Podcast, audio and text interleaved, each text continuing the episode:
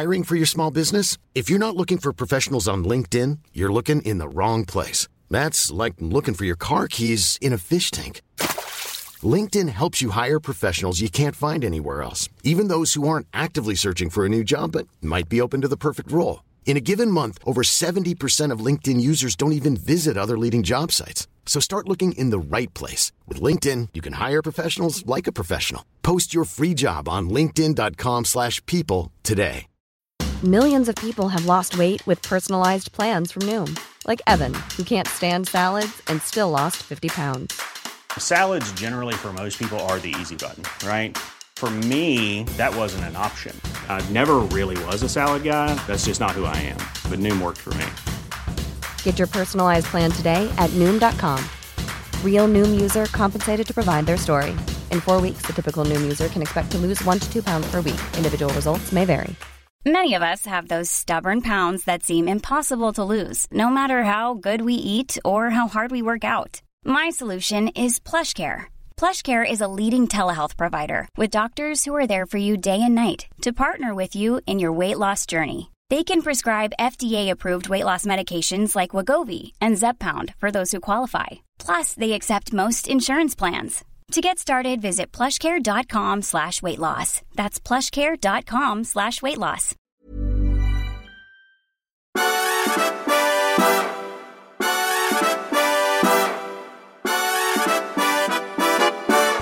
Då är vi igång. Men hallå där. Hej, hej. Eh, lördag morgon. Lördag morgon. Mm. Mm. Hur känns det då? Ja, men det känns ju som det är dagen efter... Efter fredag. Efter två historiska dagar. Ja, jo, så är det ju. Det, är, det här med drottning Elisabeths död, är, det är intressant att se hur... Um, jag bläddrar, bläddrar just i New York Times på nätet och det är liksom bara Elisabeth eh, sida upp och sida ner. Det här är en sån här händelse som man annars bara läser om. Liksom. Det är sånt här som andra är med om. Att... Eh, Verkligen. En epok går i graven.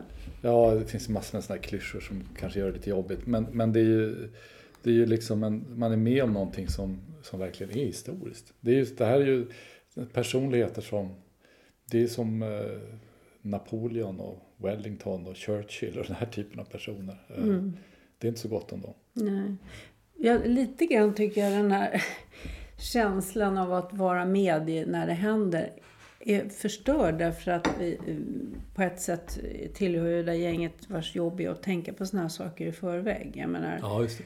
Att förbereda sig på jo. Att det här kommer hända och hur, hur ska man beskriva det och så vidare. Så att jo, vi har ju sätt... lagt ut på Fokus en tjugotvåsidig bilaga. Ja, och den skrev du inte den, i en handling. Den skrev jag, och det är bara jag som skrivit alla texter, men de har ju inte skrivit i, på natten. Liksom, nej, förstås. Precis. Så att det, det, det förtar lite av den här... Mm.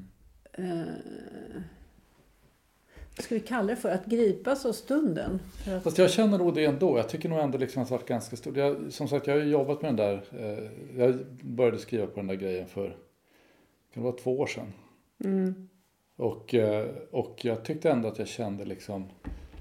Redan då när jag jobb, jobbade med det kände jag liksom att det här kommer att vara en väldigt stor sak. Och sen när det väl händer, då kände jag mig ganska...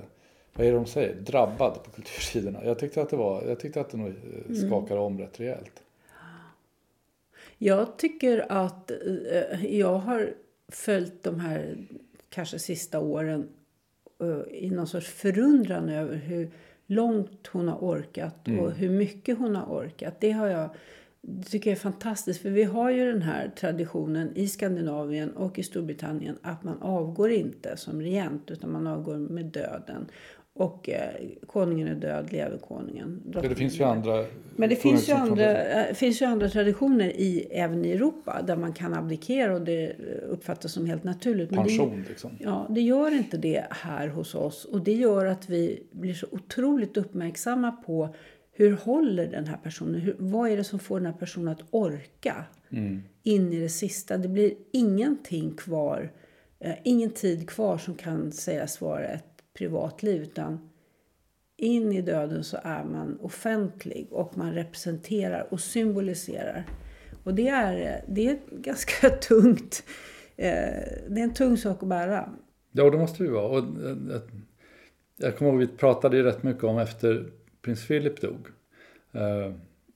Alltså noterade både du och jag på något märkligt sätt att hon verkade gladare och piggare på något sätt. Ja. Och det, jag tror inte att det beror på, jag tror inte att det finns några mörka hemligheter som gör att det, det var skälet. Jag tror kanske snarare att det var så där på något sätt att att eh, en del av det som kanske visade för prins Philip visade hon för, för en större krets liksom, när han inte fanns att, att ta emot det. Eller, att mm. det, eh, eller kanske att det var att hon kände att det närmade sig slutet och att det fanns en slags lätthet i det för henne också. Liksom, att, eh, ja, hon kanske unnade ja. prins Philip att, ja. att få lämna.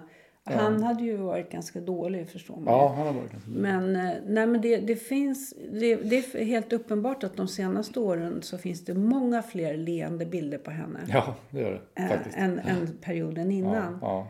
Och det är väl egentligen ganska hoppfullt om man kan vara en glad ja. äldre mm. människa. Det är, en glad drottning. Det är, inte den, det är inte den bild vi har av ålderdomen, men mm. ja. Hon, är, hon bar ju ålderdomen väldigt väl. Det, det där är ju intressant nu tycker jag när man ser alla de här bildkavalkaderna från alla olika tidsepoker. Eh, att hon, hon, hon, eh, hon fungerar lika bra så, ung som gammal. Så att mm. säga. Hon är hemma i sig själv även när hon, när hon, mm. oavsett vilken ålder hon är. Och det tycker jag är ganska intressant. Hon, hon ser naturlig ut som medelålders, hon ser naturlig ut som gammal mm. och ser naturlig ut som ung. Det, mm. det är också en ganska... Mm. Det är inte alla som... Alltså tanken att Elisabeth till exempel skulle ha lyft sig, det skulle liksom vara helt otänkbart. Mm. Det, det, det, liksom, det finns inga sådana. Nej. Utan hon, hon levde med tiden. Liksom. Det...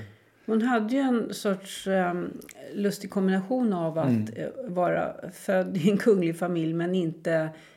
inte vara påtänkt som mm. regent. Mm. Utan det är först när hon kommer upp tidigt tonår som det mm. materialiseras genom hennes farbrors abdikation. Men jag tror det som man har läst om hennes barndom är att den var ganska trygg och lite rolig och ombonad. Att mm. hennes pappa var en, en väldigt bra far helt ja, enkelt. Och pratade om dem i familjen som vi fyra. Mm. Vi håller ihop. Mm. Och hon har ju haft enormt stöd av sin mamma. Drottningmodern mm. har ju varit ja. oerhört nära. Ibland till den milda grad. Man kanske har kunnat föreställa sig att för drottning Elisabeth var väldigt mycket med systern Margaret. Och det var väldigt mycket med drottningmodern. Ja, som hon, hon fick ju, drottningmodern blev ju änka så tidigt. Ja, ja. Så för henne var ju, blev ju livet väldigt rumphugget i den offentliga meningen. Ja. Så att hon kanske lite grann regerade genom drottning Elisabeth. Och det, det är väl kanske hon... sån, en sån frihetsgrad som syns i hennes ansikte på sen, ja. slutet av livet. Men hon hade, väl, hon hade väl väldigt mycket stöd av sin mamma också. För att, mm. eh, även eftersom hennes pappa och mamma eh, genomlevde andra världskriget eh, och flyttade inte från London liksom, utan mm. var kvar där under britsen. Och så, och, alltså det, det fanns ju väldigt mycket lärdomar som det brittiska kungahuset gjorde där som de säkert traderade till Elisabeth. Mm. Ja. Sen så är ju, så finns ju alla de här roliga historierna om när Elisabeth vill ta ett glas vin till till lunchen till exempel och drottningmodern säger: "Are you really sure, Elisabeth? You have to rain in the afternoon too." Ja. Det finns mycket sådana här fina stories. De verkar ha haft en ganska bra relation. Ja. Men, och det intressanta är det så med att hon, hon var inte påtänkt som drottning egentligen från början. Att det där är ju ett mönster som går igen med brittiska drottningar. Alltså den första drottning Elisabeth var ju inte heller påtänkt mm. som drottning. Alltså hon, hennes pappa halshögg ju hennes mamma och hon var ju i stort sett arvslös under en ganska lång period av sitt liv. Och sen så med omständigheterna blev det ändå så att hon blev drottning och inte vilken drottning som helst utan liksom hela den elisabetanska eran. Mm. Samma sak egentligen med Victoria som, som ju stod ganska långt från tronen men där en, en rad manliga släktingar dog i förtid och utan barn. Och så mm. plötsligt blev det Victoria och då blev hela eh, mm. viktorianska epoken där och det är båda de och sen då nu den här Elisabeth har hamnat där mm. egentligen på konstiga vägar. Mm.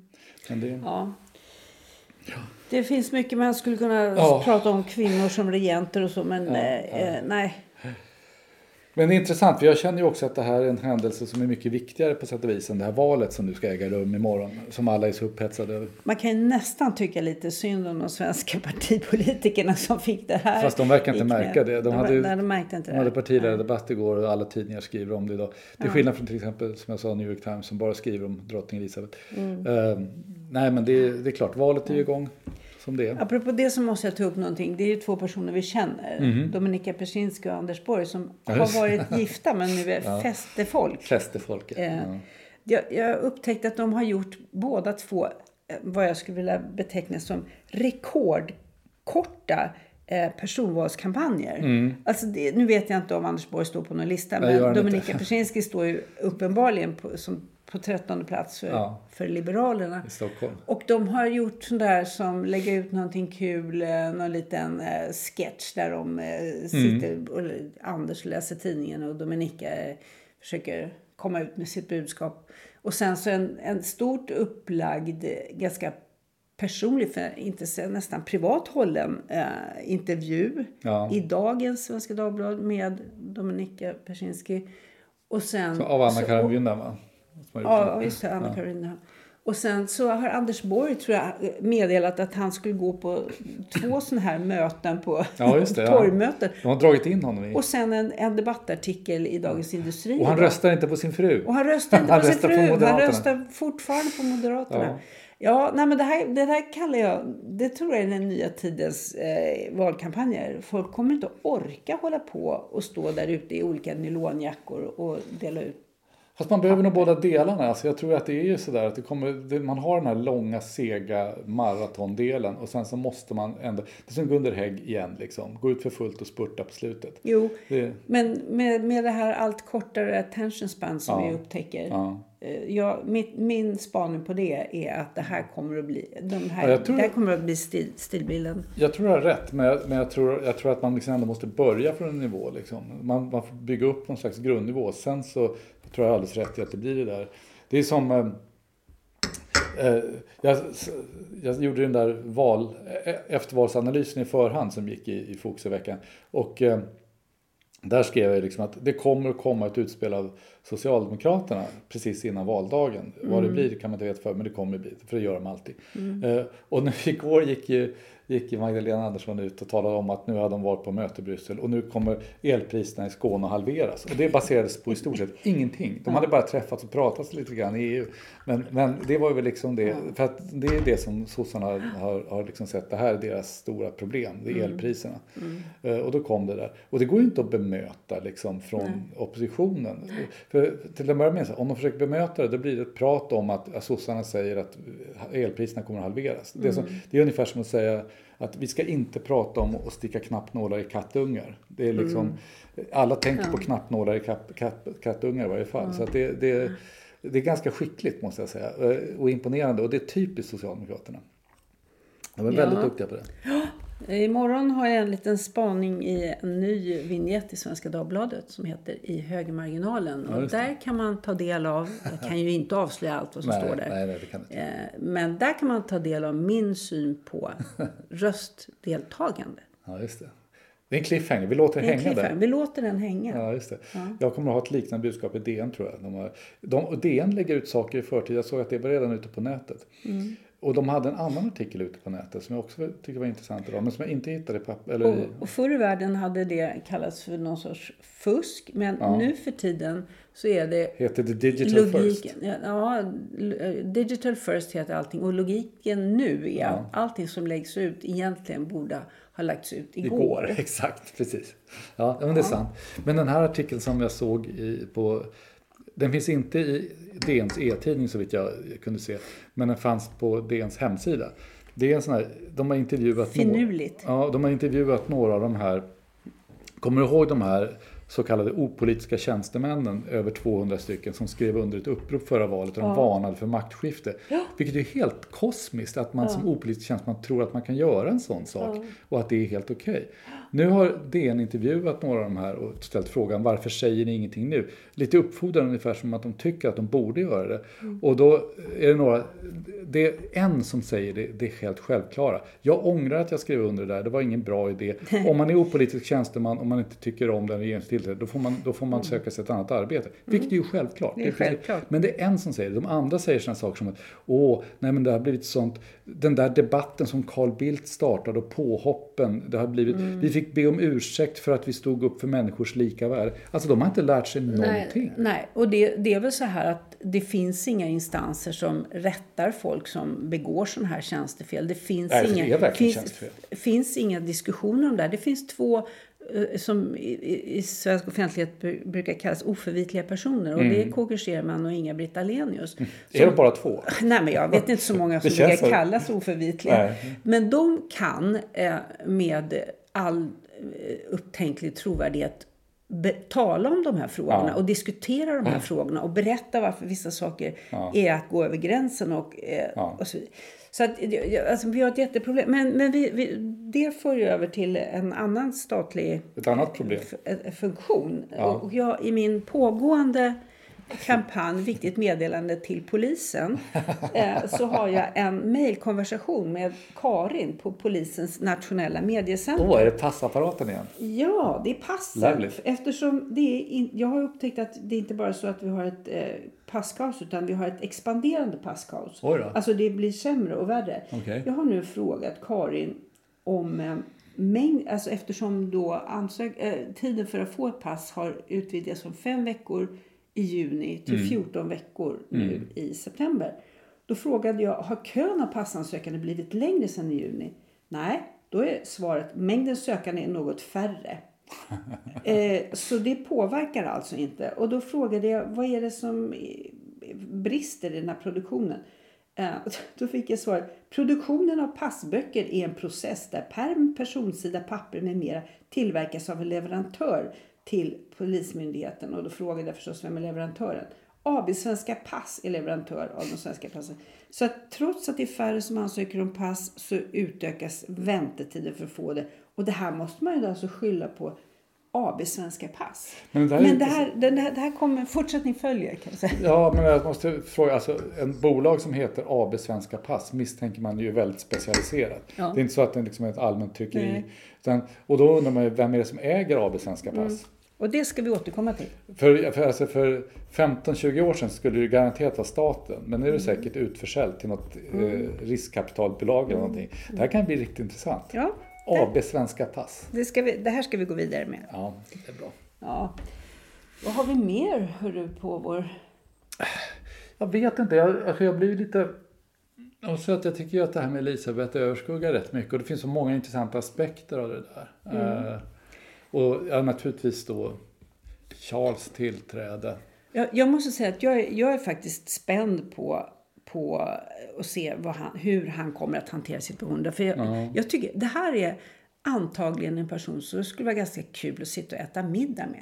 Det här är en person mm. med oerhört mycket breda, stora samhällsintressen. Om vi ska vara något kritiska mot hans mor så var det ju väldigt mycket hästar kan vi väl säga. Liksom, och jo, hundar. Det var väl det enda hon så, egentligen. Hästar och hundar. Ja. Då, då, då blev hon varm om hjärtat, det såg man. Men han till exempel är ju, han har ju köpt en hel by, jag tror att det är i Rumänien, mm. av arkitekturskäl, det vill säga mm. han studerar hur byggnadskonsten ser ut. Och han har ju sin, han har ju sin modellby, Pansby också i England. Och han, han målar ju akvareller som inte är så oävna faktiskt. Och, och sådär. Nej, men, och det där kan väl både vara en tillgång och kanske en ett problem. Det som alla pratar om är att han liksom har åsikter om saker på ett annat sätt än vad drottningen hade. Men, känslor och, där, och åsikter, ja, det är något som läggs honom till last att han uttrycker. Ja, jo, fast, och det kan man ju dels förstå om man har en konstitutionell monarki där liksom poängen ja. är att man inte ska uttrycka så mycket åsikter. Men, det, men jag tror att att det ska bli intressant att hantera det. Vi lyssnade ju när plikttrogna svenskar såg på den sista partiledardebatten igår, så lyssnade vi istället på Charles den tredjes första tal. Mm. Eh, och det måste jag säga var till stora delar eh, ganska uppmuntrande. Jag tyckte han gjorde det väldigt bra. Mm. Eh, man kan möjligtvis säga att han kanske dröjde lite väl länge vid, vid Camilla och sådär. Eh, Och det beror väl på att det där är en öm punkt. Hon har ju haft det rätt svårt att ta sig in. Liksom, även om jag tror att hon har lyckats hyfsat bra nu. Mm. Uh, men jag tyckte det var intressant. Sen tycker jag, jag tycker det är modigt av honom att välja regentnamnet Charles den tredje. För att om man tänker på den första Charlesen. Den första Charles, han fick ju huvudet avhugget uh, under den korta brittiska republiken och Cromwell och allt det där. Och sen så var det ju Charles den andra kom ju tillbaka då ur exilen och återupprättade monarkin. Så det är väldigt dramatiska skeden i eh, engelsk historia som hans namn knyter tillbaka till. Han skulle ju mm. kunna ha valt något av sina andra namn som mm. Albert någonting. Men han kanske anser att han själv har blivit lite halshuggen i offentligheten. Ja, man får hoppas att han, att han tänker sig att han ska vara mer som Charles den andra än Charles den första ja. i varje fall. Alltså det är en ja. grej i och för sig som var intressant med Charles den första som ju oavsett vad man tycker om det här inbördeskriget mellan kavaljerer och rundhuven så var det en sak med Charles den första som var ganska tydlig och det var att han var politiskt fullständigt renons. Alltså han fick många inviter till att, till att kompromissa med, med, med parlamentet och sådär och, och, och hitta någon slags medelväg. De ville egentligen inte gå mot kungen för det var ett för stort jobb liksom, att göra det. Men han var helt hopplös politiskt. Han liksom, alla sådana tillfällen gick honom förbi. Inte så mycket av val utan därför att han var så träig och så odiplomatisk. Mm. Och här finns möjligtvis kanske en likhet med, med Charles den tredje. Men vi får se. Han hopp, vi får se. Hoppas kanske inte, han hamnar förhoppningsvis inte i konflikt med parlamentet på samma sätt. Nej. Det finns ju väldigt mycket att säga om monarki och ja. kungligheter och mm. det, det hinner vi inte göra just allt det här. Nej. Men vi får väl återkomma till det. Ja, det kommer finns många intressanta aspekter av det här med. Den svenska diskussionen handlar ju oftast basalt om att är det, är det antidemokratiskt att ha ett kungahus. Men, men det, det kan vi också återkomma till. Nu tänkte jag bara slänga med någonting. Om vi hade haft lite bättre tid mm. i helgen så hade jag hemskt gärna åkt. Och det tycker jag att alla som befinner sig i närheten av Falsterbo kan göra.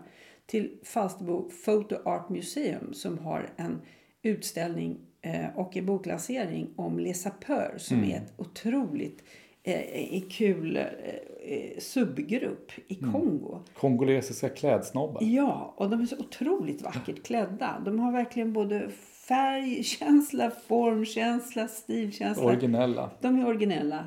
Det kom en bok för flera år sedan som jag har här någonstans som, som handlar om det där. Och här verkar de då, det verkar fortfarande vara full sving med andra ord. Mm. Och det här är en författare som heter Per Anders Pettersson som nu har mm. kommit med en bok som heter The Society of Ambienceurs and Elegant People.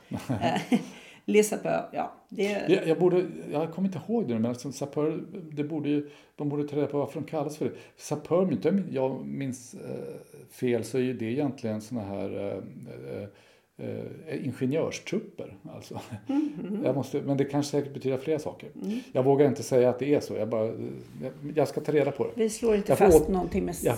säkerhet. Jag får återkomma ja. i ärendet. Mm. Det, får, det får du göra. Mm. Men då så då, idag ska då vi på vi, fest. Idag ska vi på sextioårskalas. Ja, och det Stor. börjar liksom direkt Balans. efter lunch och håller på ända i, sent in i natten. natten. Och man ska ha på sig en särskild kostym och det blir... Man ska vara lite ja. wild. Så om ni inte hör av oss på några dagar så vet ni vad det beror på. Ja. Mm. Det är inte valet. Vi... det är inte, det är inte valet. Ha det, så, right. ha det så bra då. Bye bye. Hej.